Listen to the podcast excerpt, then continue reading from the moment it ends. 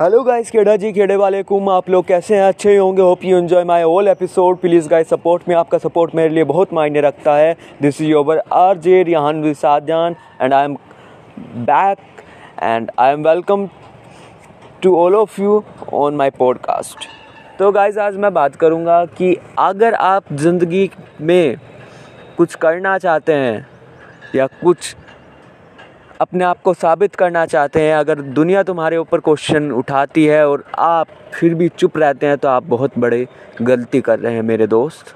बहुत बड़ी गलती। तो ऐसी गलती ज़िंदगी में कभी मत कीजिए। अगर करने वाले हैं तो अब भी रुक जाइए। क्योंकि फिर पूरी दुनिया के सामने एक तुम, एक स्टैचू बने हुए आदमी होगे, जिसके आते जाते लोग बाग कमेंट करेंगे और तुम कमेंट्री करने के लिए तुमने खुद उनको मौका दिया है। क्योंकि खुद की लाइफ को तुम उनके बेसिस पे जी रहे हो। तो उनका तो कमेंट करना बनता है जब वो तुम तुम उनके डिसीज़न को अपना डिसीज़न मान रहे हो।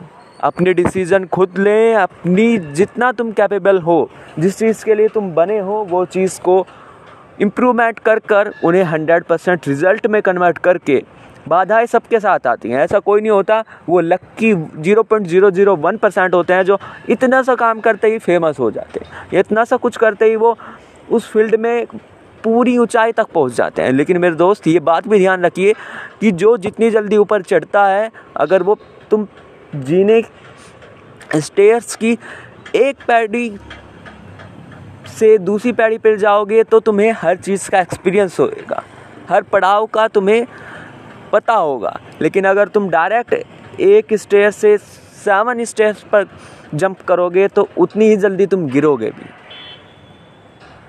तो कामयाबी अगर धीरे धीरे आती है तो वो तुम्हारे स्टेबल कामयाबी होती है। अगर तुम कामयाबी एक जंप में आ जाती है तो वो स्टेबल कामयाबी नहीं होती, क्योंकि तुमने हर पड़ाव को, हर डिफ़िकल्टी को फेस नहीं किया। अगर वो डिफ़िकल्टी फिर उस पड़ाव के, जब तुम फ़ेमस हो गए, तब आएगी तो फिर वो ज़्यादा ख़तरनाक होती है, क्योंकि तुम्हें उसका सॉल्यूशन उस टाइम नहीं पता होता।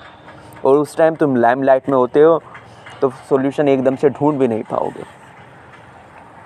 तो प्लीज़ अपना डिसीज़न खुद लें, ना कि दूसरों को अपनी ज़िंदगी से खिलवाड़ करने दें।